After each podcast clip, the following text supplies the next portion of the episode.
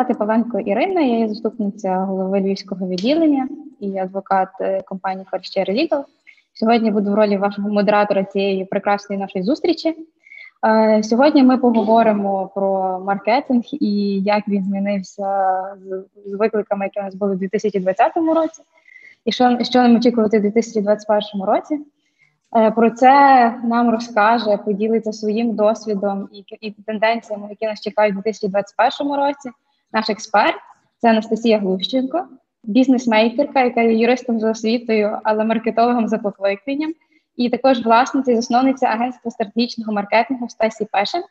Крім цього, Настя є такою можна сказати душею асоціації правників, бо за студентських часів вона була головою Ліги студентів Асоціації правників України це є студентське крило е, асоціації, тому вона знає всю цю внутрішню кухню, напевно, дуже дуже добре. Мало як мало хто так і знає, як вона. Е, тому думаю, дуже це буде дуже цікаво, і я впевнена, що кожен нас може спочерпнути буде дуже багато на запитань. Е, і також щодо питань пропонуємо такий формат, що в будуть у вас запитання, ви їх пишіть в чат. Е, ми будемо зачитувати. Якщо у вас є бажання висловити власну позицію, власну думку, ми вам за наш е, технічно буде можливо включити вам камеру, щоб ви задали запитання і безпосередньо поспілкувалися з нашим експертом. Але пропоную такі типу вже діалогу е, спілкування в форматі діалогу, щоб ми залишили на кінець, щоб не переривати доповідь і Е, і виступ нашого експерта, а, а також чекаємо на ваші запитання в чат. Е, тому я пропоную, щоб не затягувати, розпочинати. Настя, даю тобі слово. Всім доброго дня. Е, зараз хвилину включаю нашу презентацію. Я. Е, мене звуть Анастасія Глущенко, я власниця е, та SEO агентства стратегічного маркетингу Stacy Passion. Е, обожнюю маркетинг, юридичний маркетинг. Сама власне закінчувала Харківську юридичну академію, очолювала лігу студентів, як вже Ірина казала. І в колишньому я директор з розвитку юридичної фірми Адерхабер, попередньо маркетолог юридичної фірми Spencer Kaufman. Власне, в юридичному маркетингу маркетингу вже понад 8 е, років. Сьогодні очолюю також комітет з маркетингу та розвитку бізнесу Асоціації адвокатів. Працюю в принципі з усіма юридичними змі та з дуже багатьма юридичними компаніями по всій Україні. Саме тому е, мою таку пристрасть до юридичного маркетингу. Поклала в свою професію і, власне, кладу в основні тенденції. Сьогодні хочу з вами поділитися таким власне досвідом, своїми інсайтами, своїм розумінням е, того, які сім ключових тривіальних, дещо зрозумілих, дещо е, неочікуваних факти впливають на розвиток юридичної фірми, впливають на розвиток юридичної практики та, власне, на розвиток бренда експерта, що відповідно впливає, звичайно, на продажі, на розвиток фінансовий е, вашого бізнесу, та від чого залежить зростання, е, якесь стратегічне зростання та трансформація вашого бізнесу. Е, чому сім? Адже ми взяли з командою сім таких дуже важливих інсайтів, які ми отримали за останній рік роботи з нашими клієнтами, зібрали їх всіх до одного алгоритму і зрозуміли, що якщо слідувати таким сіми звичайним блокам, якщо працювати над цими сімома сферами, то бізнес починає зростати трансформуватися. Команди розуміють, для чого це все працює, і ви, власне, як власники бізнесу або як ключові е, наші експерти, розумієте, куди ви йдете та з чим вам необхідно виходити на ринок. 2020 у нас був непростим, це навіть думаю, не варто обговорювати. Проте вже на сьогоднішній день, всередині лютого, ми відчуваємо, що 2021 рік буде особливим, особливим чим? Адже всі пережили трохи кризи, всі пережили трохи стресу, всі е, зрозуміли, що е, світ навколо нас трансформувався, що діджитал-інструменти, інтернет-маркетинг е, сьогодні вже є невід'ємною частиною життя. А що також цікаво, увагу те, що звичайні стандартні офлайн формати, звичайне стандартне спілкування, підписка на газети, наприклад, і так далі, яка, наче за останні 5 років падала, навпаки, повертається. Ну, власне, почнемо. Як з цим працювати, які інсайти та які сім уроків маркетингу допоможуть вашому юридичному бізнесу в 2021 році стати успішним? Ми поговоримо про те, чому важливо. Е, об'єднувати стратегії розвитку бренду компанії та ем, власне ем, в цьому особливість розвитку цих брендів, як об'єднувати взагалі стратегії, як їх планувати, е, та е, чому стратегія це ключовий ключ до успіху, до продажу послуг. Друге, як, е, яку визначну роль грають соціальні мережі сьогодні, як налаштувати відкрити, е, відкриту комунікацію та знайти власну самоідентичність, зробити свою компанію індивідуальною, цікавою в соціальних мережах, та можна сказати, що навіть перетворити свої соціальні мережі е, на такий собі персональне ЗМІ компанії. Третє, чому важливе просування проєктів та успішних кейсів, як на цьому можна побудувати імперію е, та вирости в рази. Е, четверте, у нас це як створюються спеціалізовані е, послуги і бізнес-рішення в компаніях, в чому тренд та як власне поєднувати практики, індустріальні рішення, бізнес-послуги в сьогоднішніх реаліях. П'яте це коли приходить час колаборації з експертами, з партнерами, з інколи клієнтами з суміжних галузей для того, щоб фактично отримати результат для свого бізнесу і розуміти, що певні ті самі бізнес-рішення чи послуги насправді живуть далеко за юридичною спеціалізацією. Поговоримо наступне про те, як е, потрібно інтегруватися з клієнтами в просуванні, чи є місце вашим клієнтам у вашому маркетингу, та як власне організувати правильну взаємодію в маркетингових компаніях з вашими клієнтами. Сьоме це е, моя найулюбленіша тема, яку я давно просуваю, це соціальний капітал особистості та як цей соціальний капітал власне допомагає в розвитку вашого бізнесу. Ну що ж, почнемо. Е, ключове як об'єднати стратегію особистого розвитку зі стратегією просування бренду компанії продажем? Адже ми розуміємо, що е, експерти, ключові партнери, е, наші інколи радники в першу чергу особистості. В першу чергу це люди, які прагнуть якоїсь самореалізації для себе, влаштовують свої певні цілі в житті та прагнуть досягти цих цілей і вибирають інструмент е, бути юристом, реалізовуватися у юридичній професії та працювати з юридичним продуктом. Проте часто я зустрічаюся з історіями, коли е, оці яскраві особистості, дуже круті юристи, ем, люди, які працюють над власним розвитком, розвитком власних компетенцій, зовсім е, втрачають е, можливість розвивати стратегії фірми. І як результат, що ми маємо? Е, наші керуючі партнери, наші ключові експерти повністю збирають навколо себе команди, розвивають їх, і коли вони вигорають або втомлюються. Так само вигорає або втомлюється бізнес. Фактично, це така певна промисловість, поки ви працюєте, працює ваш бізнес, працює все, що ви створюєте. А якщо вас немає, то власне е, створюється певна Проблема в цьому просуванні. Ідеальна стратегія просування компанії побудована саме на синергії е, розвитку всіх ключових гравців. Дуже важливо при побудові юридичних практик, при розбудові своєї команди розуміти, що це командний бізнес, це е, гра на багатьох гравців. Причому ці гравці можуть бути абсолютно різні. Це можуть бути як ваші партнери по бізнесу, які виконують певні ролі в е, вашій архітектурі компанії. Це можуть бути ваші ключові юристи, які сьогодні може маленькі десь, сьогодні десь помічники, але насправді за декілька років за е, правильної модерації, правильного HR всередині компанії вони можуть в майбутньому стати вашими партнерами. Або це вже можуть бути більш старші юристи, які ключові круті експерти ведуть багатьох клієнтів, е, проте е, від них реально залежить дуже багато е, в компанії в успіху компанії, вони можуть зростати. От така синергія всіх в компанії, синергія всіх експертів різних рівнів ем, є основою для побудови стратегії. Що ж ми зі своєї сторони радимо робити? Перше, це розробіть загальну стратегію просування компанії. Е, вона включає як питання розвитку, і в розвиток ми е, включаємо не лише питання, е, скільки ви хочете отримати прибутків, або скільки вам треба зробити кейсів. Насправді, розвиток це поняття багатогранне.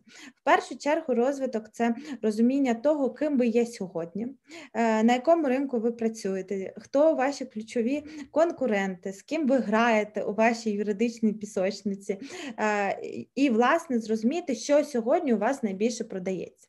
Часто, коли ми стартуємо проекти, з клієнтами починаємо розмову не з того, які у нього цілі або які у нього фінансові результати, і до чого він прагне прийти. Ми починаємо з того, що ми аналізуємо кейси клієнта. Ми аналізуємо е, тих клієнтів, бренди, корпорації, компанії, які вже є на сьогоднішній день в портфелі. Ми аналізуємо те, які запити проходять е, до клієнта, і розбираємося з тим, е, як вибудовується клієнтська лояльність, скільки хто років е, обслуговується в цій юридичній практиці, і які у кого перспективи. Чому? Адже стратегія розвитку бренда насправді це масштабування успіхів. Ми сьогодні беремо точку А і розуміємо, що у мене в портфелі, наприклад, є 10, 12, 30, 40 компаній, які мені сьогодні вже довіряють. Ці компанії можуть бути компаніями одних індустрій, можуть бути компанії, які е, дещо пов'язані з спільними продуктами, там, наприклад, готелі, ресторани, чи, наприклад, агро чи нерухомість. Так? І ми розуміємо, що ці люди, е, власники, топ-менеджери, звертаються до нас з певними питаннями. Для вирішення своїх задач в бізнесі, проаналізувавши, хто перший є вашим клієнтом сьогодні, з якої це е, галузі компанії, якого рівня, якого масштабу, ми розуміємо, кому ми є цікаві, і де у нас є цікавий досвід.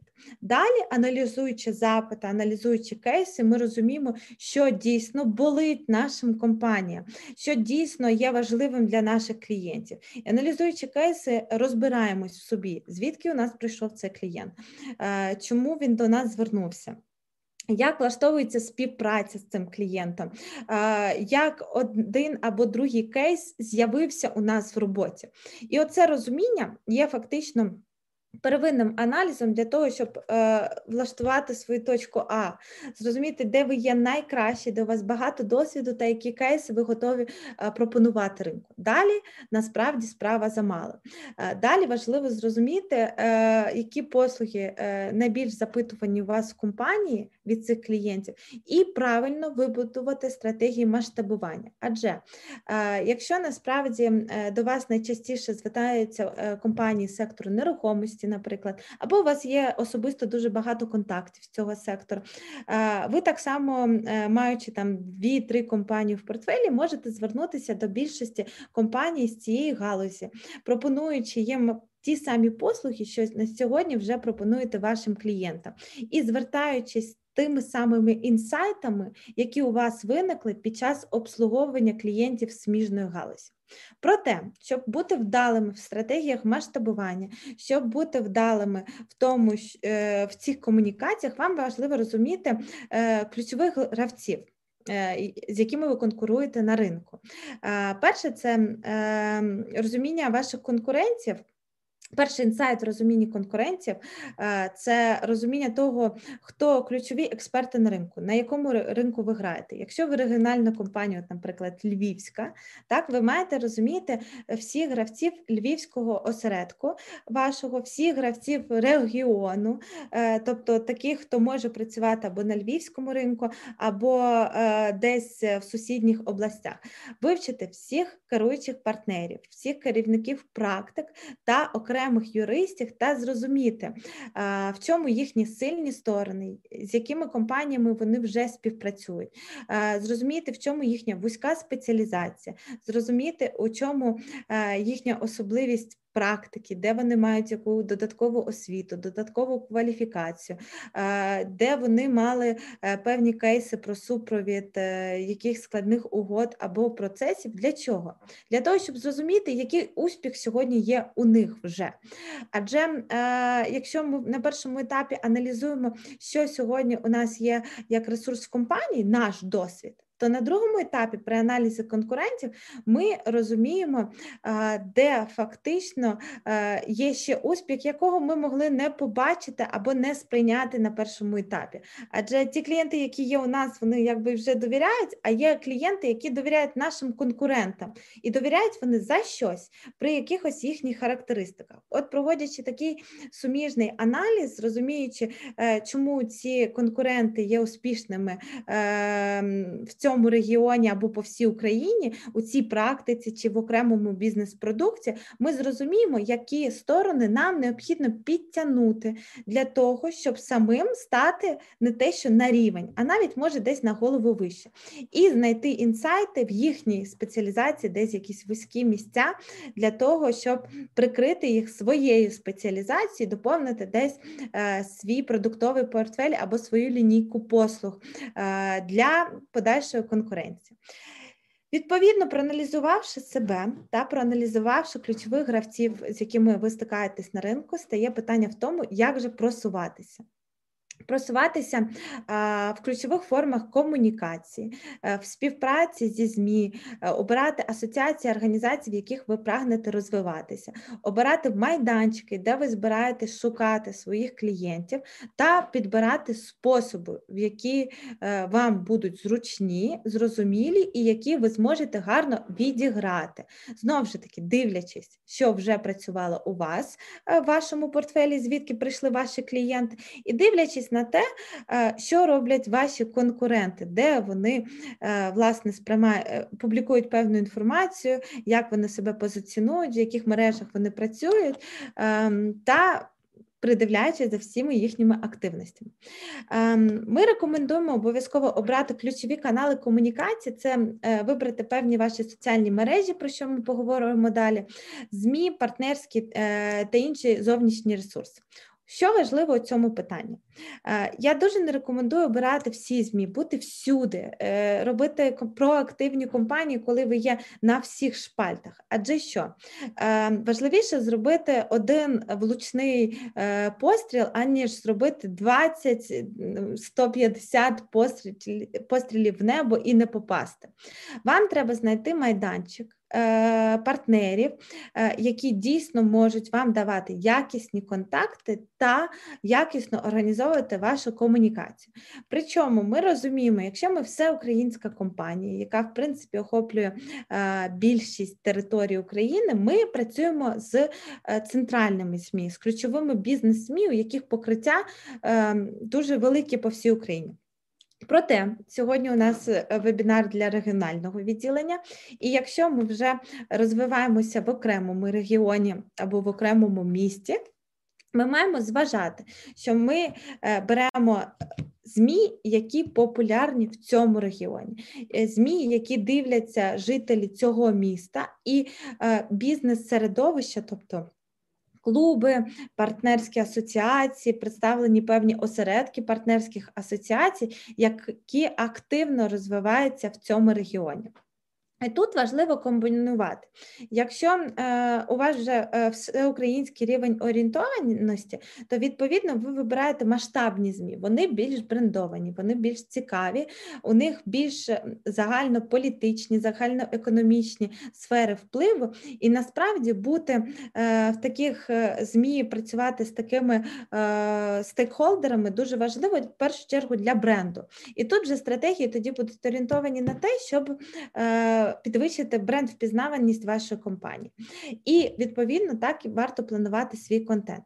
Проте, якщо ваша задача продати, і ваша задача зробити е, певну кількість лідів, потенційних клієнтів, то е, необхідно орієнтуватися на якісь місцеві дуже сильні точки. Так само, наприклад, Європейська бізнес-асоціація має осередок е, у Львівській області. Е, співпрацюючи з Європейською бізнес-асоціацією, ми можемо власне отримувати контакти або отримати майданчик, де є дуже багато контактів наших потенційних клієнтів. І варто всього лиш всього подивитися, які змі концентруються навколо цього майданчику, та на які е, ресурси найчастіше заходять е, активні члени цього майданчику. Е, далі у нас соціальні мережі, це у нас наступний крок, окремо його обговоримо. Е, далі необхідно зрозуміти, вже е, маючи е, певний перелік ЗМІ та партнерських клубів асоціацій, ми маємо зрозуміти, що туди транслювати, в якій формі транслювати, та що цікавого на цей майданчик давати, щоб люди могли до вас звернутися. Відповідно, ми так визначаємо ключові форми, які вони бувають. Це можуть бути певні статті, вебінари, ви можете виступати у них на заходах, можете організовувати спільні ними заходи, можете генерувати цікавий контент у вигляді чек-листів, наприклад, бізнес е, цікавої інформації, або навіть видати книгу, якщо вам буде це цікаво. Е, у цьому контексті при виборі ключових форм комунікації завжди важливо розуміти про те, що ми маємо готувати контент не про себе, не про свою практику, не про е, якісь свої власні бачення та бажання, а готувати контент, який буде зрозумілий та цікавий нашим клієнтам. Для чого? Для того, щоб можна правильно було передати всю е, інформацію і весь досвід, який е, ми навколо себе збираємо. І Обираючи вже певні формати, ми маємо комбінувати складні експертні статті, коментарі, висвітлювати інфоприводи, працювати з цікавою інфографікою, е, брати участь у заходах бізнесових, а також організувати певні свої, може маленькі, е, невеличкі такі бізнес-сніданки, хай навіть на 5-10 осіб клієнтів.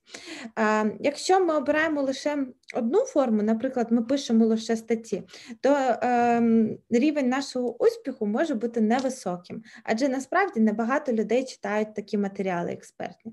Якщо ми обираємо лише виступи на чужих майданчиках, то ми можемо забути зовсім про те, що е, збираючи власні заходи, ми е, є господарями, запрошуємо людей, маємо можливість більш тісно з ними поспілкуватися та зрозуміти їхні потреби. Ключове, що я хочу передати, це те, що ми маємо обирати різні комбіновані форми комунікації для того, щоб бути різнобарвними, цікавими, е, насиченими для наших потенційних клієнтів. І останнє е, з ключових точок е, інсайтів це те, що яку б комунікацію ми не робили, яку б стратегію ми не планували, вона не буде реалізована, якщо ми не побудуємо правильних KPI, тобто показників ефективності і не встановимо відповідальних осіб за це просування. Розвиток кожного спеціаліста всередині е, компанії, в принципі, має е, бути орієнтований на ці стратегічні KPI. Адже коли ми будуємо е, загальну стратегію фірми, це не лише маркетингова стратегія, це стратегія зростання персоналу, це стратегія зростання прибутків, стратегія розвитку практик. І коли ми вже говоримо про маркетинг і влаштовуємо KPI саме для маркетингу, ми маємо прив'язувати всю команду. Адже я знаю дуже багато керуючих партнерів експертів, які весь маркетинг зводять на собі, вважаючи, що все мають робити вони, комунікувати, виступати, писати, е, працювати з конкурентами, виходити в рейтинг, мають лише вони, ключові експерти. Насправді ні. Інсайт в тому, що оці KPI, цей розвиток має завжди бути орієнтований на всю команду. Мають бути окремо закріплені лідери, мають бути е, окремо закріплені експерти особистості, які будуть розвивати окремі блоги. Як це виглядає? Наприклад, якщо на першому кроці ви зрозуміли, що ваша сильна сторона це практика податків. А ваша е, розвиваюча сторона це практика трудових відносин, наприклад, яка минулого тижня була суперпроактивна Проаналізувавши конкурентів, навіть поставивши це завдання аналіз конкурентів, ви маєте зробити це не самі.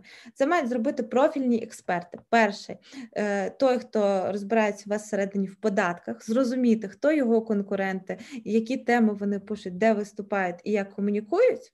А другий це має бути трудовий спеціаліст, який займається в сфері труда, і в якого практика не дуже розвинена. І він має це саме е, такий самий провести аналіз для того, щоб зрозуміти, де стати краще. І всю комунікаційну стратегію, всі статті, всі коментарі базово е, влаштовувати і влаштовувати з цими спеціалістами і разом сідати і розробляти оці компанії, а потім ставити конкретні показники ефективності, наприклад, кількість публікацій, кількість проведених виступів, е, кількість участі в комітетах асоціації, кількість контактів отриманих, е, робота з цими контактами та кількість там даних комерційних пропозицій. Це все має бути загальною відповідальністю компанії в цілому, як показник, але і відповідальністю кожної окремої людини.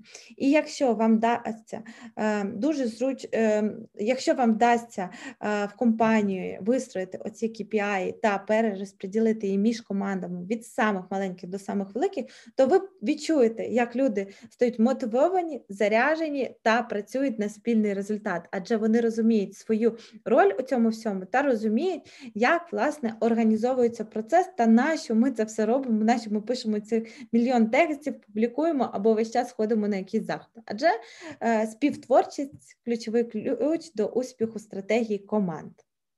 Далі, останнє, що зазначено на цьому слайді, це те, що е, власник, будуючи стратегію, має завжди пам'ятати, що у нього є якісь персональні цілі, персональні, е, якісь персональна мета, цінності його особисто.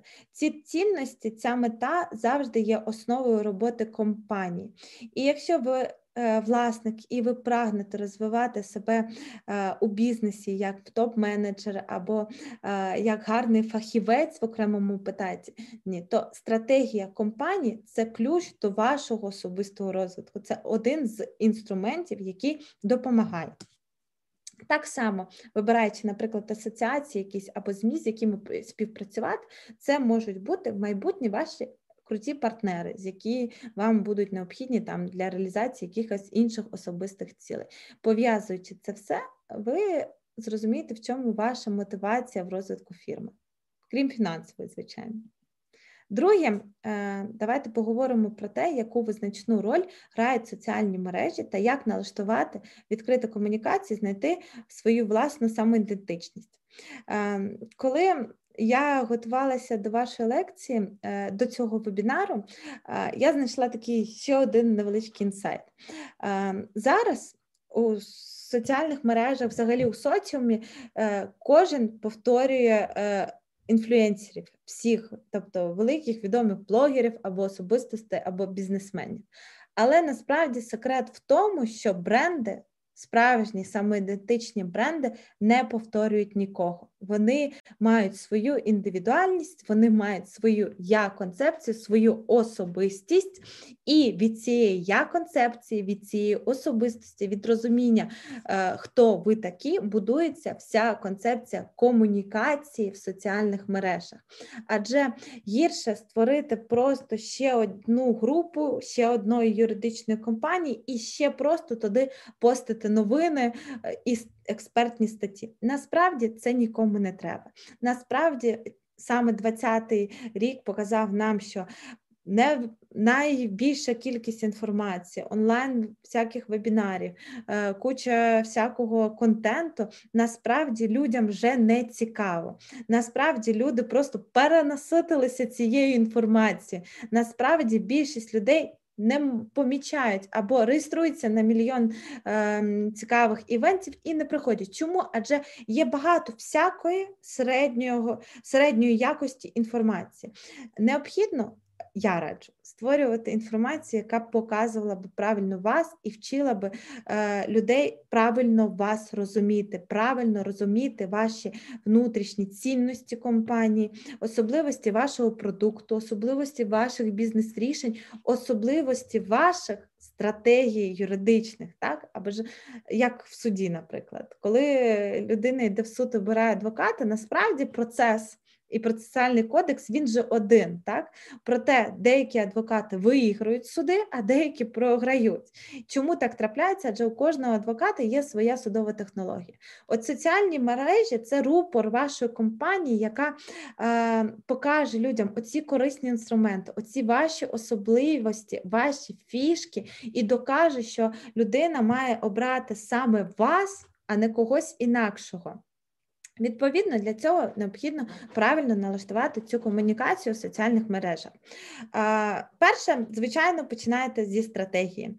Стратегія всьому король. Розробіть стратегію вашої комунікації в соціальних мережах. Взагалі, зрозумійте, який контент ви кладете в соціальні мережі, з якими соціальними мережами ви працюєте. Що у нас є? У нас є Facebook, у нас є LinkedIn, у нас є YouTube, у нас е, є TikTok, є Instagram. Сьогодні активно підключається телеграм-канал. Їх величезна кількість. Насправді треба вибрати ключові ваші точки комунікації, речі, куди клієнт за вами, за пізнанням, які ви є, захоче повертатися, або через які готовий буде з вами говорити. І оці центральні. Фокусні соціальні мережі е, мають обиратися відповідно до вашої стратегії. Давайте коротко розберемо е, власне всі існуючі мережі.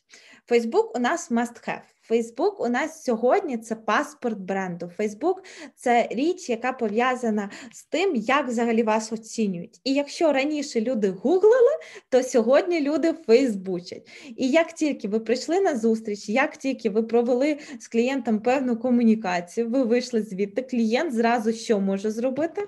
Взяти телефон і зафейсбучити, подивитися, хто ви такі. Проте важливо розуміти, що в Фейсбуці є особливість. Хто ви такі? Це особиста сторінка, тобто експерт, який прийшов е, за стіл зі мною поговорити а також корпоративна сторінка, тобто бренд, прапори, які представляє цей експерт. Тому окремо будуть оцінюватися сторінки ваша особиста, і окремо буде оцінюватися сторінка корпоративна.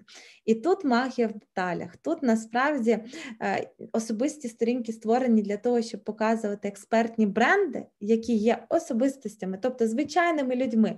І треба показувати людей, людей треба показувати людей, власників юридичних фірм, тобто топ-менеджерів, бізнесменів. Треба показувати людей, е, мам, тат, братів, сестер, е, молодь, ким ви є. Так? Треба показувати себе і своє життя. Інколи певним юристам це важко, і навіть ми намагалися провести соціальний експеримент. Е, чому? Адже Перше, ми не завжди готові ділитися своїм життям, і тут є звичайно персональна грань свободи. Друге, ми не завжди розуміємо, що нашим підписникам цікаво та взагалі чому це варто публікувати, і виникає певний бар'єр того, що. Складається враження, що ця інформація зовсім нікому не потрібна. Але насправді коли людина працює з експертом, особливо з юристом, вона в першу чергу довіряє людині. Вона хоче знати, що перед столом. Точніше, за столом з нею сидить людина, яка їй допоможе, яка її розуміє, яка вміє з нею говорити спільною мовою, яка точно розуміє те, що трапилось у неї в житті. І ця довіра, це розуміння, е, ця комунікація складається не на фоні безліч експертних статей, складається не на фоні е, самих крутих кейсів і гарно описаних е, на сайті профілей. Ця комунікація складається через розуміння людина-людина. Нещодавно от з'явилася е, така течія як клуби пір-ту-пір, тобто рівний рівному, коли ми говоримо на рівних. Оця комунікація в Фейсбуці з людьми завжди має бути пір-ту-пір, рівна на рівних, коли ми готові вийти і людям відкрито показати, що ми адвокати, ми маємо свої погляди, ми маємо свої кейси, свої успіхи, свої факапи. А також ми люди, які мають своє хобі, своє захоплення, свої е, враження і мають певне своє особисте життя. І це особисте життя переплетено з їхньою роботою, з їхньою творчістю юридичною. Так? І ми через Фейсбук транслюємо, як ви ваша компанія, ваша юридична практика, ваші клієнти і ваші кейс живуть в цьому світі одночасно. І коли у людини з'являється розуміння, хто ви такі, у неї з'являється довіра до вас, і вона готова за вами слідкувати. А інколи треба людині, яка веде свій Фейсбук і розвиває свій особистий бренд, мати трохи більше сміливості для того, щоб відверто висловлювати думку, для того, щоб відверто розказувати про свої юридичні погляди, для того, щоб е, відверто і чесно говорити про е, свої кейси, факапи, успіхи клієнтів. І відповідно до цього складається от така певна стратегія взаємодії е, бренда особистого в соціальних мереж і корпоративного бренда. Ем, щодо е, корпоративних сторінок. Це певний рупор СМІ. Сьогодні це е, блог, який раніше влаштовувався на сайті. Сьогодні це ключова точка, куди клієнти перейдуть перевірити, чи взагалі ви живі. Бо насправді дуже е, якби незручно дивитися е, на компанії, які публікують щось раз в два-три роки, і перше враження складається про те, що чи все окей у цієї компанії, чи точно вона працює, чи точно у неї взагалі є клієнти, чи їй довіряють. Адже постійна комунікація в соціальних мереж це сьогодні вже признак здоров'я компанії, признак того, що вона може дозволити собі займатися цим, і признак того, що їй є що показати. І от саме е, оці корпоративні сторінки, їхні правильне оформлення мислення, комунікація, частота, стабільність є признаком успіху компанії, як не дивно.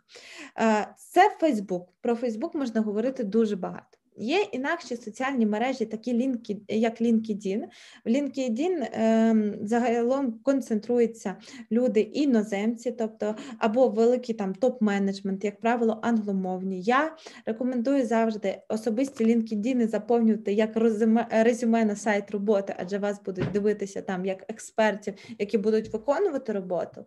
А корпоративні сторінки робити бутікові з якимось конкретним продуктом для цільової аудиторії іноземців або для багатої цільової аудиторії топ-менеджерів і е, суперспеціалістів. Адже комунікація в LinkedIn всього насправді не дає такої гарної конверсії і залученості, як у Фейсбуці. Тому е, сил на неї треба витрачати дещо менше, проте, якщо сфокусуватися на будь-яковості та індивідуальності сторінки, то нею можна притягнути гарних людей однієї цільової групи, і там вже бути майданчиком, е, на якому ви комунікуєте одну тему постійно, розкриваючи її потроху. Ютуб майданчик, де Е, ми розміщуємо відеоконтент, всі наші вебінари, всі наші виступи, всі наші експертні думки. І е, цей контент на сьогодні є найбільш легким до підняття, адже мало людей читають. Ще менше людей сприймають інформацію, яку читають, проте на слух в комунікації у відео люди легко розуміють е, те, що їм розкладають. І зараз вигідніше е, витратити час на вебінар або на зйомку відео, чим на написання статті. Це буде більш корисно. Відповідно, при правильному е, настройці вашого Ютубу ви можете створити ряд вірусних роликів або звичайних експертних цікавих роликів на ключові теми. Моя порада робити відео завжди на бізнесові теми, пояснюючи людям закони, пояснюючи людям певні особливості юриспруденції звичайною мовою і будучи для них такою корпоративною юридичною бібліотекою, або будучи для них е, порадником, е, відеогайдом е, по світу юриспруденції. Наступне я б хотіла зазначити це телеграм-канали. Е, сьогодні вони заміняють активно розсилки ем, емейл, і сьогодні вони є гарним способом дуже швидко комунікувати короткі меседжі і дуже швидко достукуватися до людей. Ключове в цьому каналі стабільність. Інстаграм і Тікток Гарно просувають е, такі компанії, е, такі спеціалісти вузьких профілів B2C, тобто люди, які працюють в принципі з е, всім ринком, автоюристи, сімейні юристи, спадкові справи. Адже там дуже багато звичайних людей, які можуть не знати, на що їм юрист, або не знати до кого звернутися, або їм буде просто цікаво сприймати якісний контент, наприклад, там як вести себе на дорозі, наприклад, е, щодо розлучень, наприклад, щодо оформлень дітей, будь-які теми, які не пов'язані з бізнесовими, е, будь-які теми, які ем, там е, будуть ем, нагально освітні скоріше, ніж е, якісь продажні.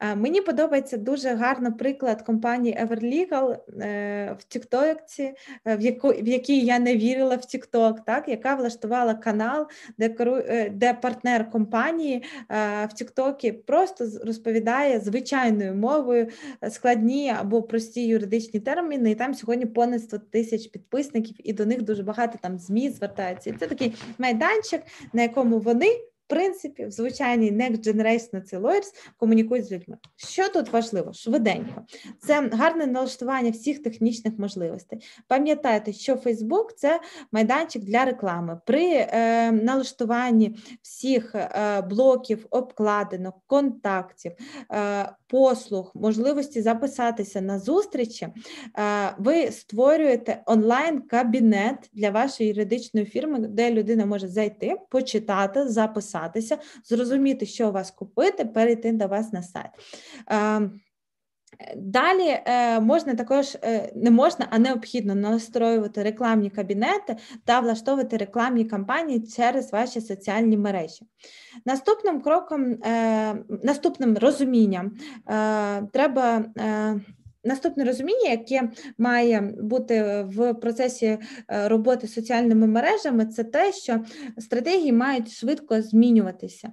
Е, це такий підхід, коли ви розумієте, що сьогодні було щось в тренді, а завтра з'явився якийсь челендж, з'явився якийсь цікавий інфопривід, з'явилася якась е, суперновина, з якою ви можете вийти в Фейсбуці або фішки, якої використати, і швидко набирати собі гарну кількість підписників або привернути до себе увагу ваших клієнтів. Для чого? Для того, щоб бути цікавими і в тренді, для того, щоб взагалі е, на фоні великого цікавого контенту збирати свої маси людей, які готові вам довіряти.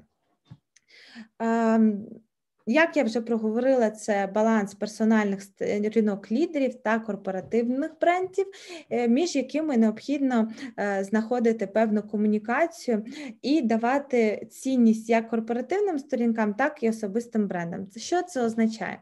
Коли ви заводите е, особисті сторінки експертів, розказуйте там про компанію, але розказуйте не лише як у себе на сторінці, так а ведіть і нагадуйте людям весь час, що вони можуть підписатися і читати цікаві юридичні новини на корпоративних сторінках, або долучитися до групи там, де обговорюються е, певні вузькі питання цими спеціалістами.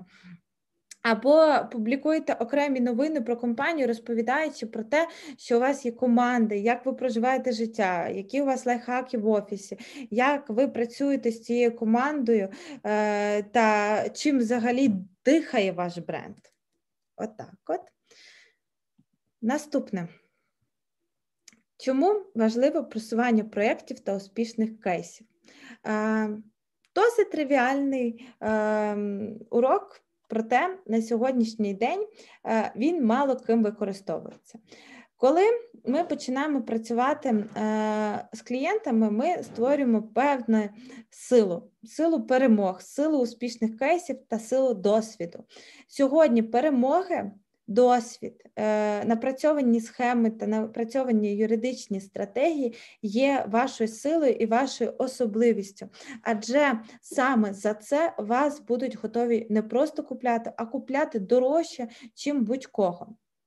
І позиціонування оцих кейсів, позиціонування успішних історій е, дозволяє клієнтам швидше приймати рішення про придбання ваших послуг, швидше починати довіряти вам, та взагалі інколи розуміти, що е, такі послуги необхідні. Е, Звичайно, це нам дозволяє виділитися серед конкурентів, адже десятки фірм е, влаштовують свої сайти і лише одиниці позиціонують там кейси та розказують про свій успішний досвід. Лише одиниці доказують, що вони дійсно вміють робити цю роботу. А кейс це є найкращим приводом того, що е, ви вже комусь зробили якийсь успіх, а відповідно можете зробити і мені, як клієнтові. Да? Далі показуйте свою експертність на конкретних прикладах. Ем, якщо ви обираєте між тим е, описати написати статтю чи описати кейс, завжди обирайте описати кейс. Якщо ви сідаєте писати е, статтю, е, якщо ви обираєте щось цікавого передати клієнтам, пишіть там про реальні кейси, влаштовуйте взагалі свій контент-маркетинг, свої ключові експертні статті не від того, що лише вам подобається чи вам зрозуміло, а від того, з чим до вас звертаються люди, про що е, люди е, з вами спілкуються, з якими ключовими питаннями, болями вони до вас приходять, та на цей привід пишіть, пишіть матеріал. Розкриваючи. Е, ці кейси е, і позиціонуючи свою експертизу, нам завжди важливо розуміти, що е, опис цих кейсів це не лише історія про успішний успіх, коли ми пишемо, що ми такі круті юристи взяли собі проект, не знаю, з будівельною найбільшою в області компанією, і ми її захистили в суді. Ні, це неправильний опис. Правильний опис це коли ми вказуємо конкретні створені результати для наших клієнтів, коли ми, е, в принципі, показуємо, що ми допомогли клієнту або вирішити певну ситуацію, наприклад, захистили його інтереси в суді і зберегли там мільйон гривень е, штрафу, да? або е, ми заключили з клієнтом спільний якийсь контракт, який дозволив поставляти йому продукцію в новий регіон регіон. Або, наприклад, ми представили інтереси клієнтів е, в рамках заключення договору оренди і відкрили спільно з ними 10 нових точок там по всьому регіону. Е, коли ми Розписуємо кейси і експертизу, люди не хочуть читати про те, які ви супердії зробили, і як, е, яке право важливе. Так Вони хочуть читати, як ваше право допомогло створити бізнес-результат або особистий результат для вашого клієнта. Відповідно, роблячи фокус на цьому, ми даємо людям не лише розуміння того, що до вас є вже певна лояльність, ем, а створюємо йому розуміння того, що хтось вже це робить, хтось вже замовляє ці послуги, і хтось вже отримує певні результати. А ми трохи може, може чогось не розуміли, або трохи не так влаштовуємо свою роботу з юристами, або трохи не такої якості замовляємо послуги, не такі результати отримуємо. Тому, відповідно, такі описи кейсів вони тригерять людей, тригерять розуміти, на що їм взагалі замовляти юридичні послуги, та які зиски ви вмієте надавати своїм клієнтам. Далі е, кейс це крутий привід створити маркетингову компанію, маркетинговий прояв спільно з вашими клієнтами. Якщо ви вже вирішили описати кейси, якщо ви вже вирішили створити певний інфопривід навколо вашого проєкту, обов'язково залучіть до цього клієнта. Якщо це кейс про розвиток, наприклад, відкриття чогось нового, побудови чогось нового, зробіть е, рекламу не собі, створіть рекламу для вашого клієнта, дайте клієнту можливість е, розказати про свій проект, дайте клієнту можливість поділитися досвідом та е, своєю ем, якби історією успіху, дайте йому можливість прокоментувати, відіграти історію того, що е, він з вами створив, мабуть, ем, якусь дуже важливу справу, якою теж хоче поділитися, а ви там десь трохи описали свої юридичні стратегії. І публікуйте так само цей кейс як е, новину, наче свою, а насправді просуваєте вашого клієнта. І клієнт лишиться щасливим. Готуйте ці кейси е, до публікацій в ЗМІ на зовнішніх ресурсах. Це дуже важливо вперше для того, щоб більша кількість людей побачила ваші новини. А друге відкриває для вас нові можливості для інфоприводу і для того, щоб люди звернули увагу на те, що така експертиза взагалі є поширеною, запитуваною і таки е, знов таки ж тригерило ваших клієнтів на придбання або розуміння того, що вас, наприклад, можна привітати з чимось, звернутися до вас з іншим питанням. Також публікації кейсів, е, публічна активність ваша проектна підвищує ваші шанси на е, перемогу у тендерах. Адже коли е, вас залучають в якісь тендерні проекти, великі компанії, або вас беруть як зовнішніх юристів, і ви проходите внутрішній тендер, пропонуючи ваші кейси, даючи відгуки ваших клієнтів, даючи інформацію про ваші проекти, ви маєте можливість якби вже показати показати е, людям е, реальність оцих операцій, реальність вашого досвіду. І це завжди посилює шанси людей. Ем, звичайно, е, коли ви працюєте над своїм маркетингом, ви хочете працювати з найкращими бізнес-асоціаціями, організаціями, клубами. Від цього просування кейсів, проєктів, поза цими клубами у СМІ чи навіть просто у себе на сайті створює е, для вас можливості потенційної співпраці з якимись крутими платформами, адже е, є окремі індустріальні організації, асоціації, які працюють в певній ніші, наприклад, агро чи рітейл, так? І працюючи з просуванням ваших кейсів у цій е, у цьому напрямку, ви маєте можливість і вільний привід зайти до цієї асоціації як е, певний е, партнер, е, створюючи для них. Зиски і вже більш цікаві їм не просто як рекламодавець, та, а цікаві їм як людина, яка вміє вирішити програми цієї проблеми цієї галузі. І, звичайно, підкреслює вашу експертність для вашого рейтингового визнання, адже для рейтингів дуже важливо давати кейси, давати відгуки і підтверджувати наявність, е, точніше, е, реальність цих кейсів. Четверте, створюйте спеціалізовані послуги і бізнес-рішення. Ще е, Ще 10 років назад всі компанії прагнули до того, щоб бути full сервіс, тобто мати в принципі в портфелі в лінійці послуг всі спеціалізації, роблячи всі рішення для ваших клієнтів, маючи всі практики, там так звані, так, в юридичних компаніях, та взагалі повторювали однакові послуги, наприклад, там корпоративне право, трудове право, господарське право, і так комунікували зі своїми своїми клієнтами. Сьогодні у конкурентній боротьбі перемагають фірми, які е, створюють індустріальні рішення, тобто такі рішення, які направлені на певну галузь і на певну нішу. Е, у своїй роботі, а ще більше насправді орієнтації, і це нове покоління, орієнтація на бізнес-послуги, тобто на такі рішення, які створюють вигоди для е, певної функції всередині компанії, е, допомагають компанії е, створювати конкретні результати. Як Давайте поговоримо, як це працює.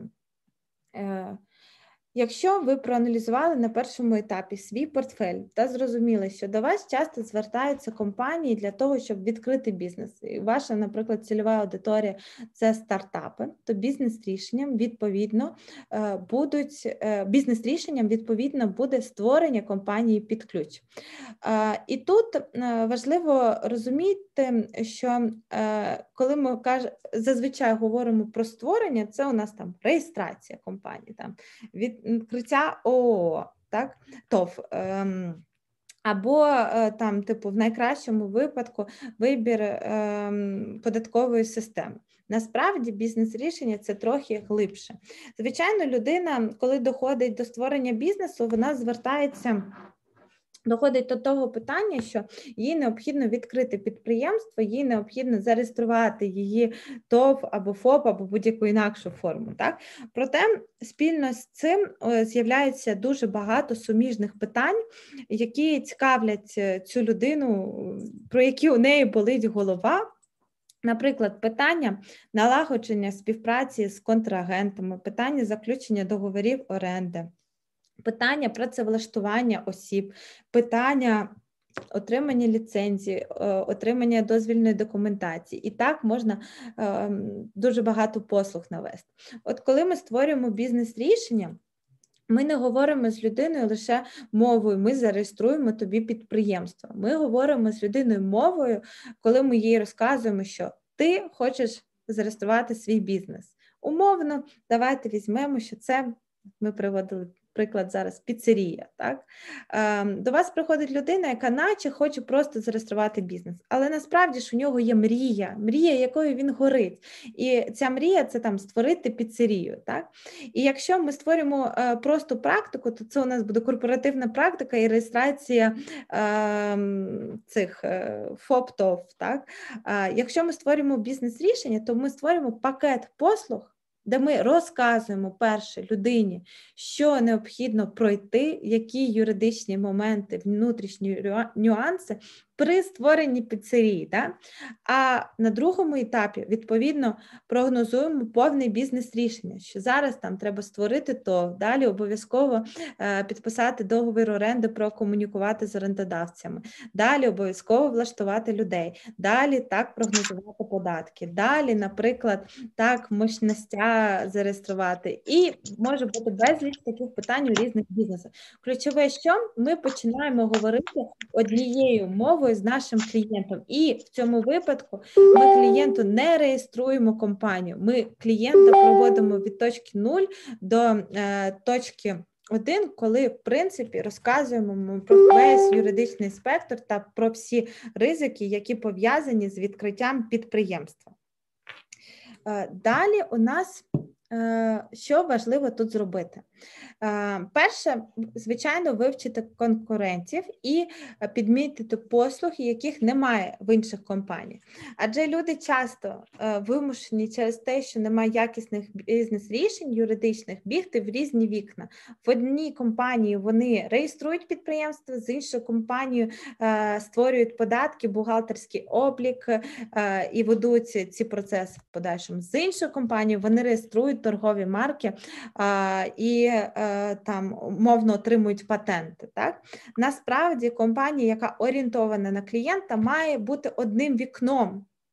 Одним вікном входу, навіть якщо у неї нема всіх профільних спеціалістів, так і оце вікно входу е, має розказувати людині, що е, на кожному етапі їй треба пройти, і умовно перерозподіляти роботу. Коли ви проаналізуєте конкурентів, ви зрозумієте, де у кого не вистачає якої послуги, і, наприклад, ви цю експертизу закриваєте, і ви навіть можете просто вийти до конкурента і запропонувати створювати разом такі бізнес-рішення. Або навіть не з конкурентом, або навіть з кимось з партнерів. Бо я, наприклад, часто навожу свій приклад, коли ми є маркетинговою компанією, до нас дуже часто звертаються люди, які лише започатковують свій бізнес, і вони створюють створюють з нами логотипи, а ці всі логотипи треба А реєструвати як торгові марки, Б е, це логотипи для компаній, які лише створюються. І так, в партнерстві з юристами ми створюємо бізнес-рішення супроводу стартапа, да? де в одному вікні е, у нашому вигляді він може і намалювати логотипи, і там умовно сформувати якісь стратегії, і зареєструватися, і обрати податкову систему, і почати активно вести господарську діяльність. Чому? Бо людині не треба бігати по всьому ринку, задавати всім на світі питання. Людина може тепер вирішити ці питання в одному місці. Ем, Наступна порада це хантіть спеціалістів вузького профілю або е, спеціалістів з нестандартною експертизою. Е, це будуть ваші козирі, це будуть ваші джокери у ваших таких продуктах. І такі козирі і джокери підходять дуже круто до вузькоспеціалізованих продуктів. Наприклад, це можуть бути спеціалісти у сфері ліцензії, або у сфері IP, або е, по там ТЦО питанням, наприклад. Вузька експертиза це завжди запорука успіху е, окремих бізнес-рішень. Е, наступне це досліджуйте ваші профільні індустрії, ніші, в яких ви сьогодні вже працюєте, та подумайте, що в цих нішах об'єднує клієнтів, які у них є спільні процеси, які е, новинки ви можете привести е, в їх життя, е, створюючи певні юридичні рішення. Наприклад, е, це в мене є гарний приклад для ретейлерів, а для франшиз. Для компаній, які працюють в секторі ретейл, е, є дуже багато франчайзі, не дуже багато, там 3-4 франчайзі компаній, е, які запаковують франшизу. І майже у всіх у них такий собі договір е, про договір для франчайзингової моделі ліцензійний. Відповідно, розуміючи, що розвиваючись в цьому секторі в ретейлі, ви можете створити окремий індустріальний продукт, відкриття не знаю, франшиз для ем, того ж там торговлі молоком. Так? І е, до цього всього ви приєднуєте спеціалістів з вузькою профілі, е, з вузьким профілем, які готові займатися там е, ліцензійними договорами, і спеціалістів, які готові не лише надавати юридичні послуги, а так само е, там консультувати з питань масштабування франшизи, спеціалювати, е, супроводжувати там типу орендні договори і тому подібне. Ем, на фоні цього всього створюється не лише бізнес-послуги, створюється бізнес-партнерство з вашими клієнтами. Адже е, розуміючи, що в портфелі можуть бути не лише компанії з реального сектору, які там виробляють певні продукти або будують будинки, це можуть бути компанії. Е, Консалтингової середи або окремі спеціалісти, з якими ви можете об'єднуватися і думати, як насправді ви, як юрист, та ваш клієнт, е, ваш бізнес-партнер, е, як певне рішення може об'єднатися і створити нову бізнес-послугу, як я проводила з свого прикладу. Ем, шукайте партнерів у суміжних сферах, шукайте людей, які на сьогоднішній день вже можуть давати вам рекомендації, якісь, і з якими ви можете співпрацювати, які в подальшому стануть ем, якби вашим рекомендодавцем, е, вашим сарафанним радіо, е, і які можуть генерувати послуги, які що вже такі є наразі, і таких звернень було декілька, то це перші ластівки, перші ваші дзвіночки до того, що з цією людиною необхідно створювати бізнес-партнерство та необхідно створювати окремі бізнес-послуги. Так, давайте наступне. П'яте колаборації з експертами зі суміжних індустрій, ми вже майже проговорили це, чи дотичних професій. Е, продовжуючи останню тему, зрозумійте, будь ласка, що е, наявність окремої експертизи на ринку, е, окремої спеціалізації дозволяє людині закрити лише певне одне питання. Ми маємо піднятися трохи на більш вищий рівень і створити додаткову цінність для ваших клієнтів. Наприклад, з нашого кейсу, ще раз кажу приклад, ми намагалися створити не ми особисто юридична компанія намагалася створити ем, спеціалізацію у колаборації з агентством нерухомості, адже компанія спеціалізувалася на секторі е, B2B, тобто шукала об'єкти комерційної нерухомості для бізнесу, там для відкриття нових магазинів, для відкриття нових логістичних точок, е, для відкриття окремих якихось. Ем, е, спеціалізованих місць для ведення господарської діяльності. Відповідно, входячи в партнерство з цією компанією, що ми створили? Ми створили е, комбіновану послугу, коли вони шукають місце, а юристи, клієнти наші е, що роблять? Супроводжують заключення цього договору. Адже е, кожен пошук місця точно буде включати переговори, складання договору, складання певного там внесення правок в договір. договір договір про розголошення і тому подібне, буде включати підписання цього договору. А інколи, якщо вже е, річ йде про такі великі об'єкти нерухомості, навіть буде включати е, питання е, щодо там утримання цього договору, щоб не було ніяких порушень. Відповідно, якщо б юридична компанія робила це окремо, вона би спочатку чекала, що їхній клієнт має щось відкрити, з кимось підписатися і шукала би цих клієнтів. Так що ми отримали на супровід розробляючи, е, працюючи в бізнес-партнерстві, е, партнер клієнта. Шукає собі клієнтів, опрацьовує свою базу, постійно підбирає комерційні об'єкти, а відповідно постійно генерує нам клієнт. Тим самим цей партнер створює е, бізнес-цінність для своїх клієнтів. Чим даючи їм юридичні гарантії та юридичну безпеку при заключенні договорів в рамках підбору цієї комерційної нерухомості. Як знайти таких партнерів, як я вже казала, аналізуйте, звідки у вас приходять е, запити е, по рекомендаціям, аналізуйте, в яких кейсах, з якими е, вашими знайомими ви вже співпрацювали, та сідайте за відкритий стіл переговорів для того, щоб дійсно зрозуміти, де цікаві точки та які потреби у клієнтів ваших партнерів, і пропонуйте виступати юридичним радником в їхніх справах, в їхніх кейсах і в їхніх бізнес-процесах. Адже юристи треба всім.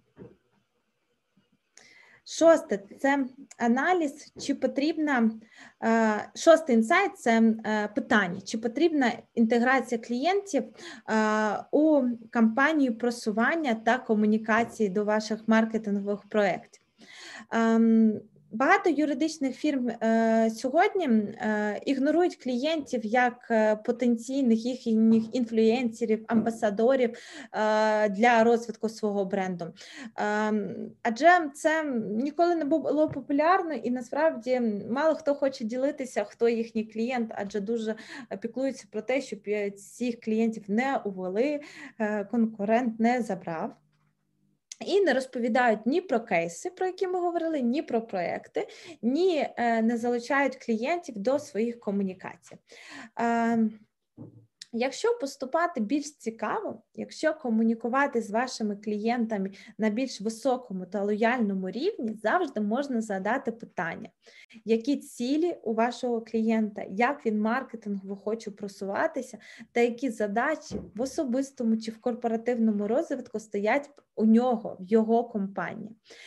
Ведучи таку комунікацію, по-перше, ви створюєте зовсім інший рівень лояльності вашого клієнта до вас, до вашої компанії адже ви вже не просто юридичний радник, який там забезпечує безпеку або розвиток. Ви людина, яка цікавиться розвитком компанії, а може десь хоче допомогти. Тому я дуже раджу е, задавати такі питання, проводити такі інтерв'ю з вашими клієнтами і в рамках такого процесу знаходити спільні точки, в яких ви можете ем, посилити або допомогти, доповнити експертність один одного, знайти якісь спільні грані, спільні цільові аудиторії.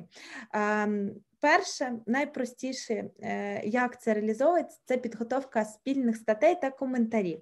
Створюються цікаві інфоприводи для просування експертизи експертності клієнта. Звичайно, це легко робити, якщо ми пишемо спільні статті, наприклад, з юрисконсультами, чи в крайньому випадку з фінансистами.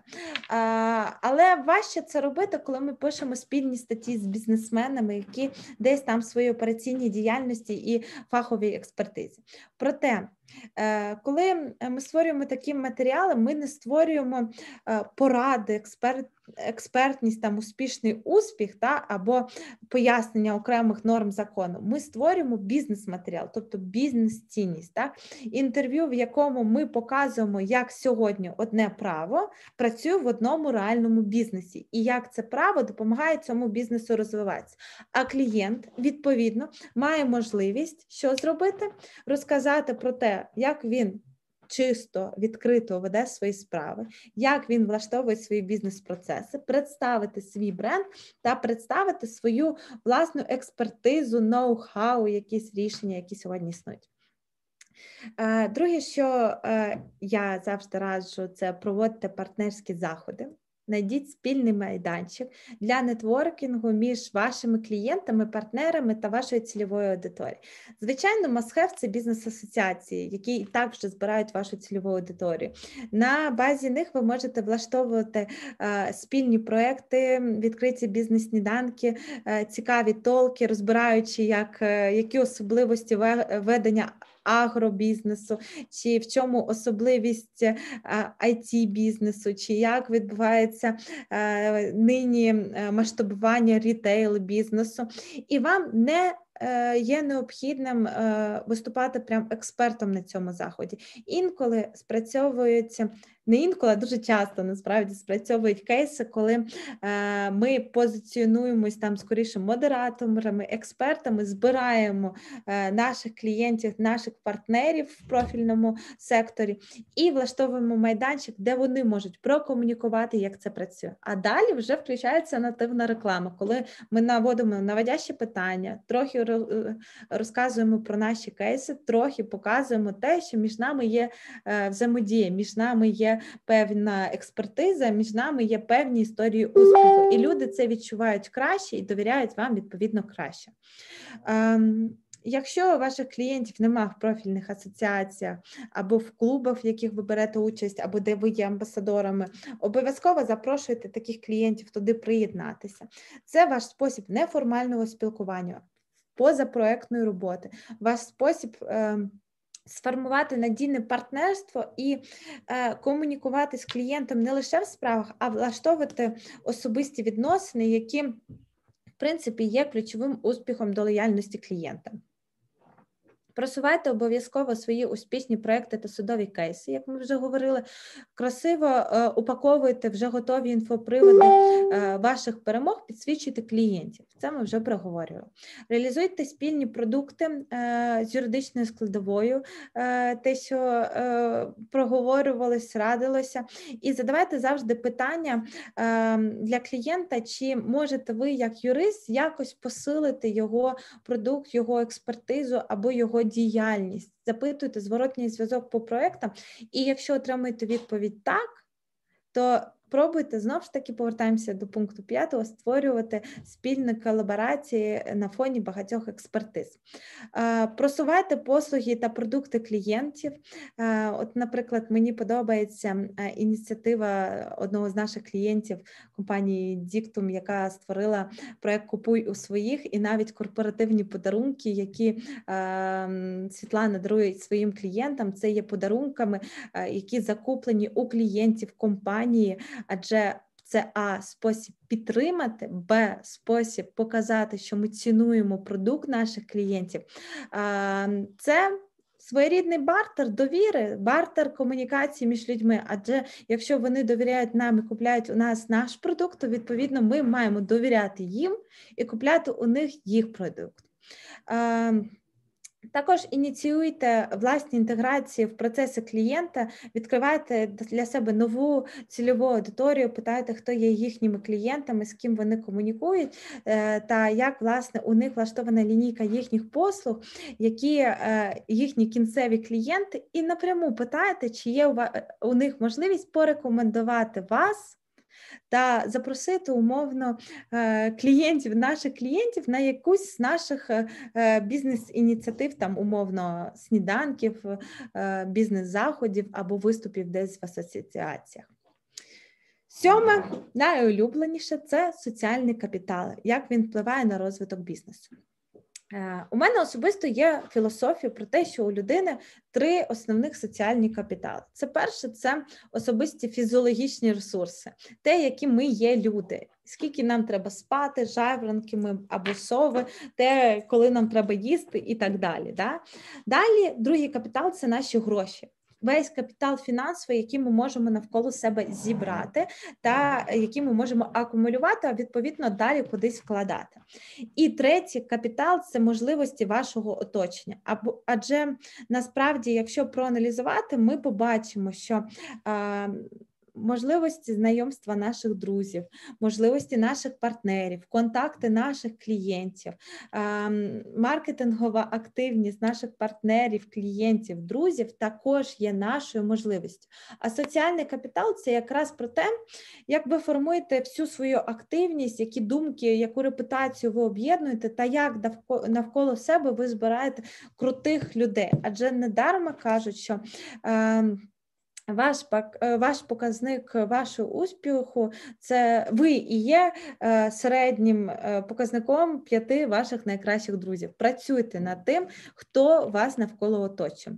Ем, і працювати над цим треба системно, і цей соціальний капітал можна розвивати системно. Перше е, порада це почніть з того, що проаналізуйте е, професійне та особисте оточення е, ключових гравців компанії, не лише вас особисто.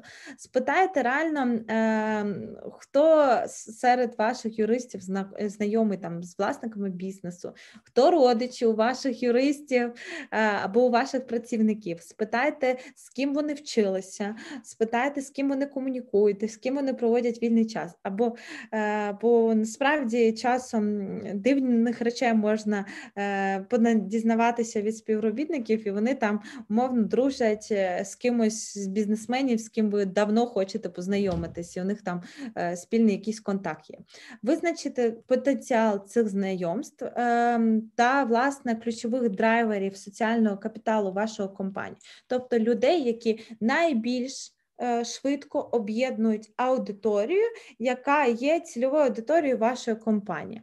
До таких людей дуже гарно ставляться KPI по комунікаціям, їх варто відправляти на бізнес-конференції, у клуби, в асоціації, адже вони готові збирати навколо себе людей, готові вільно з ними комунікувати, а отже, отримати необхідні для вас контакти. Обов'язково розробіть історії та легенди е, пітчингу, власної презентації, е, показуючи правильно свою експертність, експертність кожного окремого юриста і правильне позиціонування вашої компанії. Інколи це 20 секунд, як кажуть, умовно, ви маєте там 20 секунд е, у ліфті з мільйонером. От це має бути такий самий спіч, де ви дуже чітко, конкретно будете розказувати про ключові ваші особливості, ключову вашу експертизу для знайомств. І цю легенду мають завчити всі співробітники компанії. Е, цю легенду мають мільйон раз чути всі ваші Друзі, всі ваші знайомі, все ваше найближче оточення, адже саме вони по суті є вашими амбасадорами і розуміючи, хто ви, що у вас можна купити, та е, в чому ви є експерт, вони будуть ходити потім і розповідати своїм друзям, своїм знайомим, своїм бізнес-партнерам, що є у них такий умовно знайомий експерт-юрист, який е, минулого року е, провів корпоративну справу на 100 тисяч євро. Так і їм буде приємно так само похизуватися цим. А насправді, поки він хизується, він створює вам нативну рекламу. Е, далі е, розробіть обов'язково свою власну стратегію ком'юніті маркетингу. Що це означає? Продумайте, в які асоціації організації, е, індустріальні клуби, бізнес-об'єднання вам варто ходити для того, щоб отримати найкращі, найякісніші контакти. Зрозумійте, які це мають бути контакти, адже у нас є зовсім різні компанії, якщо зовсім різного рівня компанії. Якщо ви юридична компанія, яка працює в секторі малого та середнього підприємництва і почнете ходити, ем, не знаю, на бізнес-курс, е, де проходять е, топ-менеджмент е, і SEO круп великих і середніх компаній, то відповідно ця ініціатива і цей, ці гроші, які ви витратите на цей клуб, вони будуть дармо потрачені, адже ви можете познайомитися з усіма цими людьми, проте вони не є вашою цільовою аудиторією.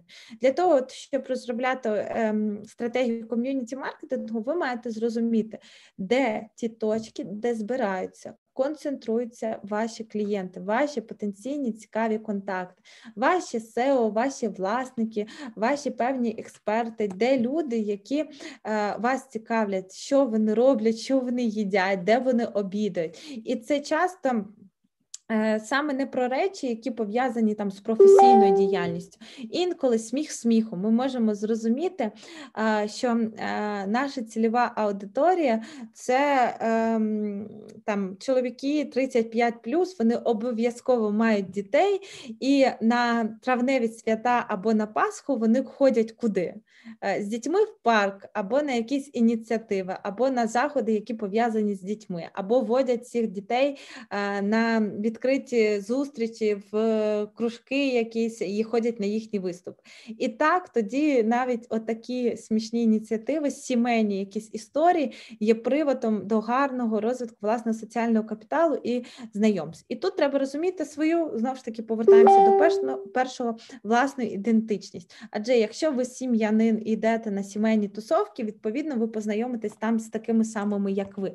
Проте, якщо ви холостяк і е, далеко не про сімейні цінності, будете ходити на сімейні тусовки, то це не, не стане вашим соціальним капіталом, скоріш за все, адже у вас з людьми не буде спільних інтересів та спільних цінностей, а відповідно вони будуть відчувати якусь там неправду.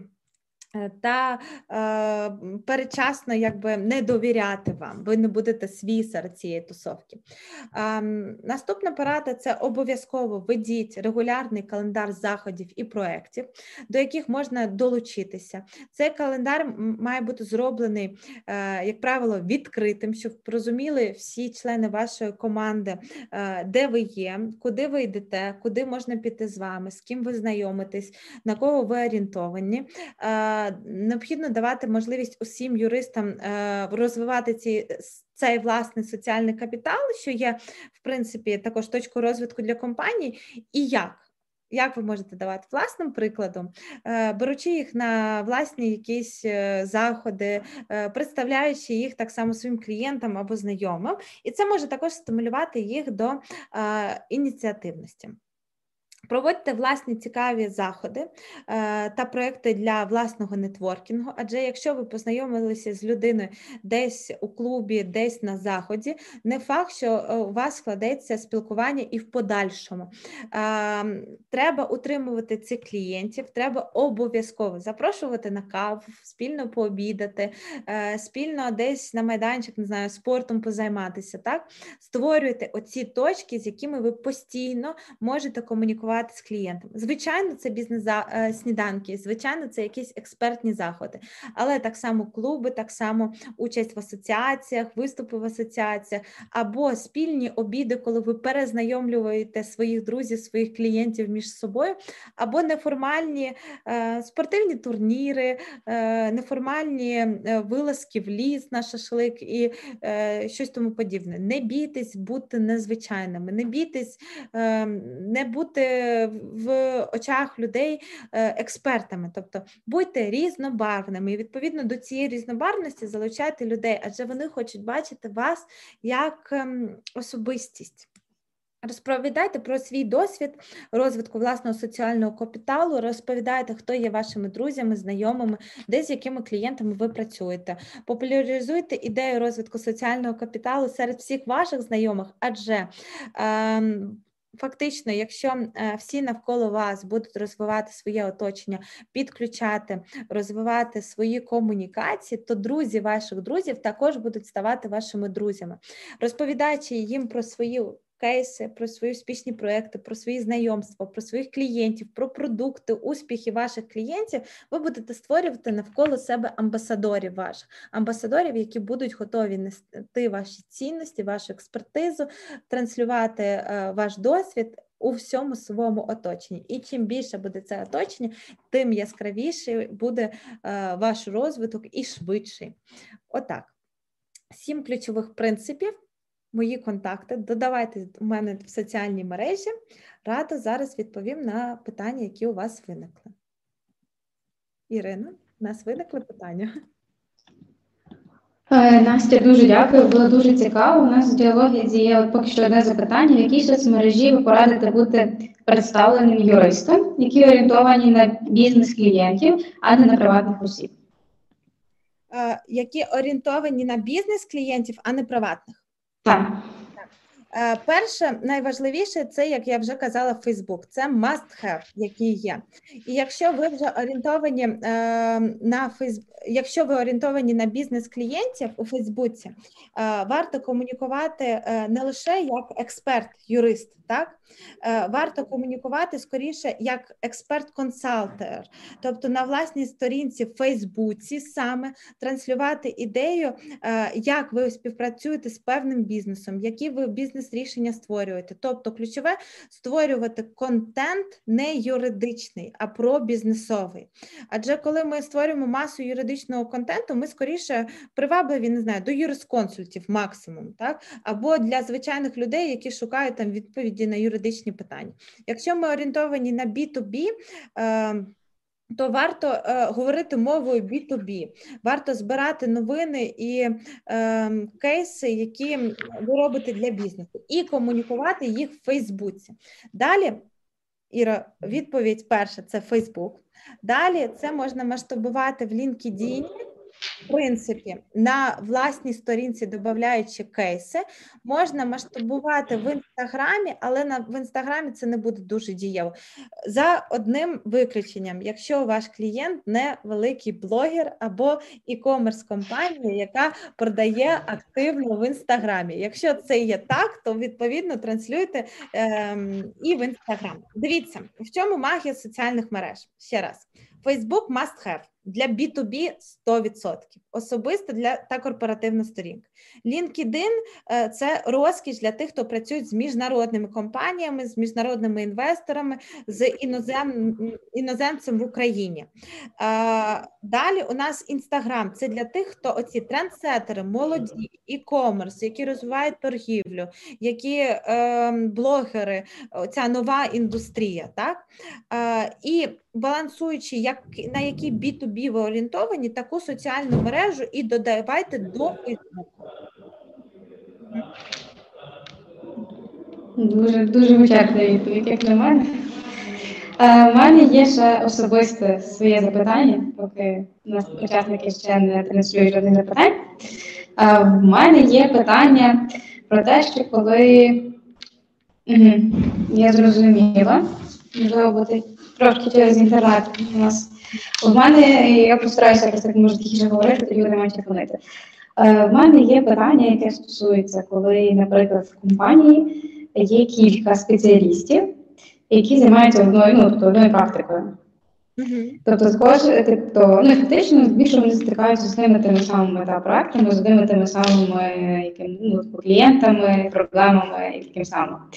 І коли ми говоримо про там персональний бренд, про соціальний капітал, тобто як так тобто, це е, як зробити так, щоб воно не дублювалося. Ну бо фактично, типу, ви працюєте над одним і тим самим, і типу двоє дублюєте одне і те саме. Це просто поділити між собою.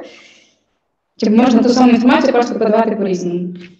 Секундочку, я включу світло, бо дивлюся, що mm-hmm. перестане бути видно. Е, є. Ем, дивись, дуже цікаве питання, дуже дякую. Адже це про американська модель розвитку юридичних фірм, як я часто кажу. Коли ви об'єднуєтесь експертами, там спільно знімаєте офіс, ведете маркетинг, проте ви дуже пересікаєтесь за експертизою. Насправді, розвиваючи саме маркетинг компаній, в якій є декілька конкуруючих експертів, важливо поставити стіну і розфокусуватися, хто в якій ніші спеціалізується. Я розумію, що це важко зробити, адже потім з'являється якийсь контакт і ніхто не хоче ділитися. Проте е, фокус в тому, що ви маєте все одно доповнювати один одного, знайти якесь експертне одне питання, в якому крута або ти, або твій партнер. І це експертне питання. Розвивати і мати принаймні одну якусь бізнес-продукт, в якому ви не пересікаєтесь адже іншим чином у вас просто може виникнути дисонанс, і ви будете ну, бадатися більше, чим розвивати.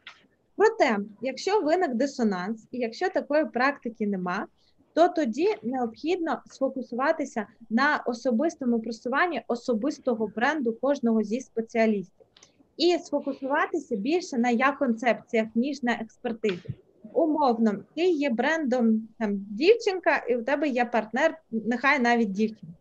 Одна може бути більш м'яка, одна може бути більш цікава, комунікабельна, е, якась е, така весела, так, і з нею приємно спілкуватися, а інша більш експерт, більш чітка, більш така, е, е, як би сказати, рутинна. І люди насправді є різними, або інші якісь моделі, так?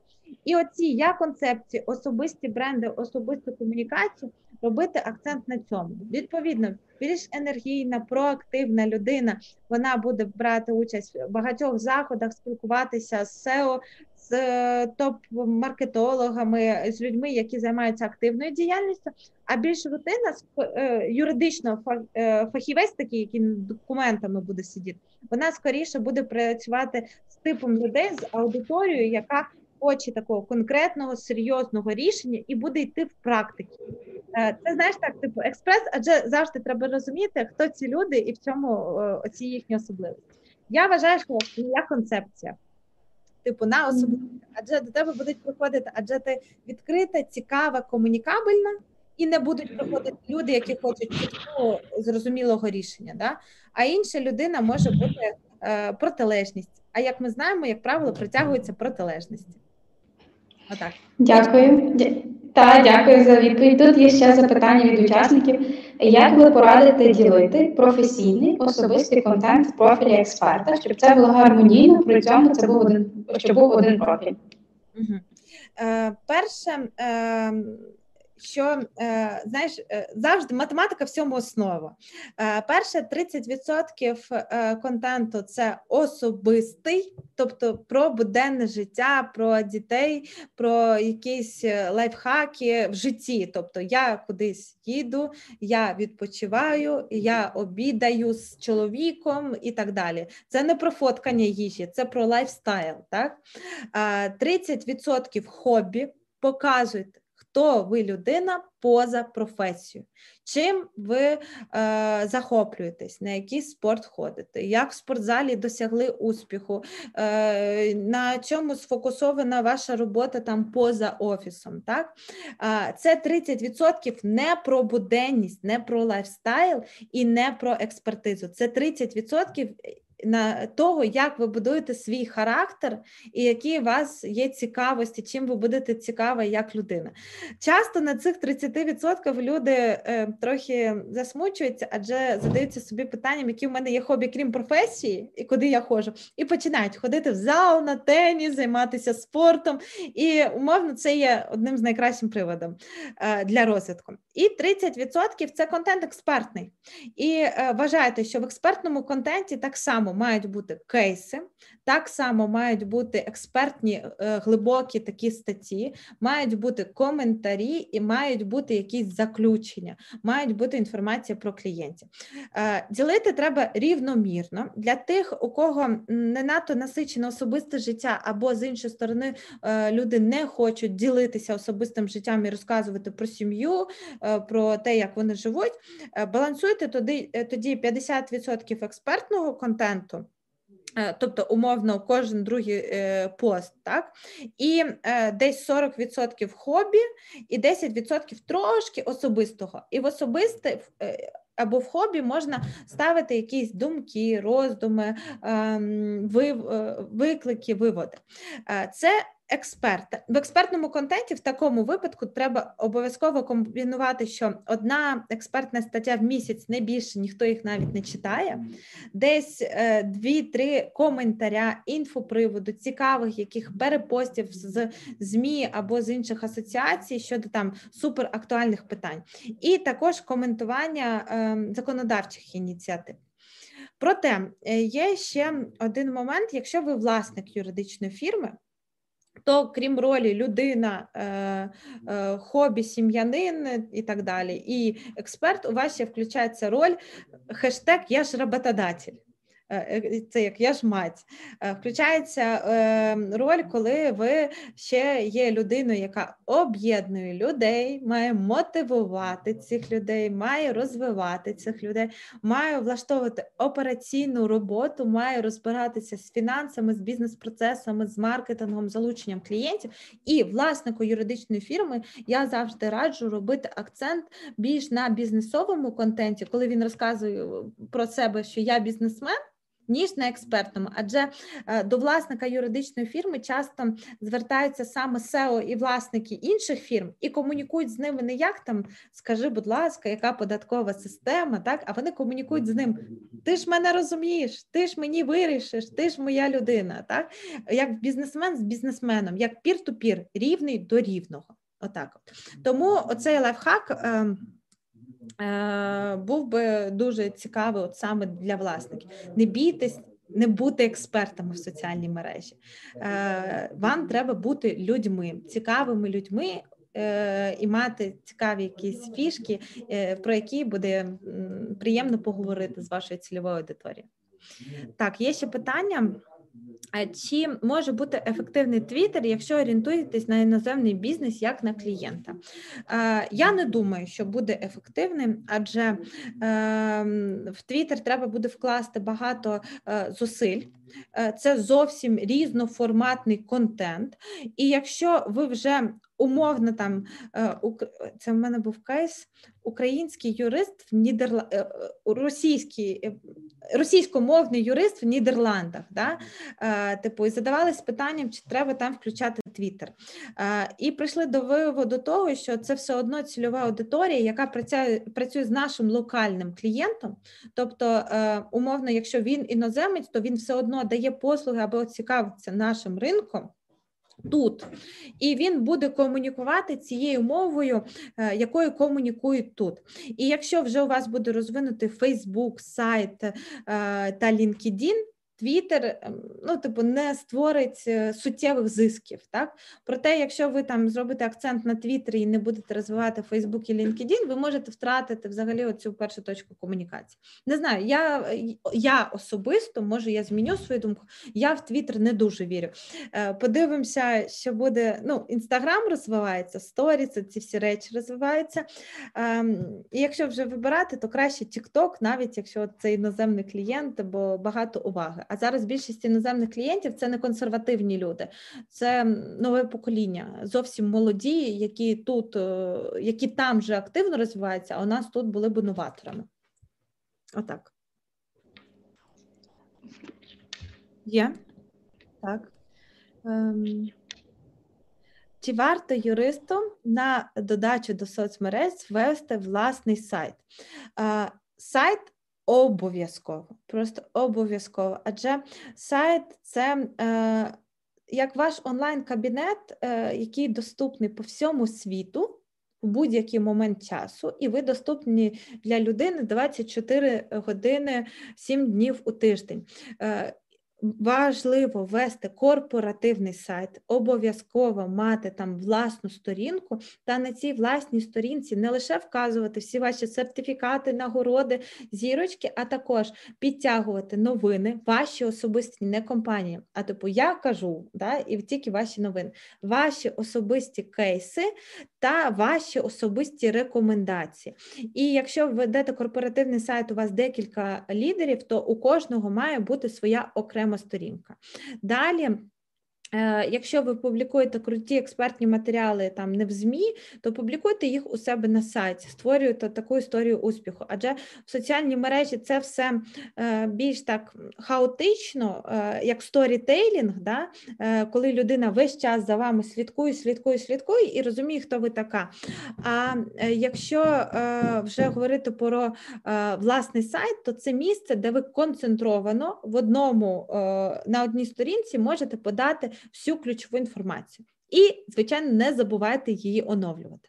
І я дуже раджу, якщо це бізнес, який працює, от, наприклад, у вас у Львові, Ірина, ем, я обов'язково раджу вести не лише е, українською, англійською, а ще польською, венгерською сайт, і якщо є можливість перекладати е, на мови ем, сусідніх регіонів.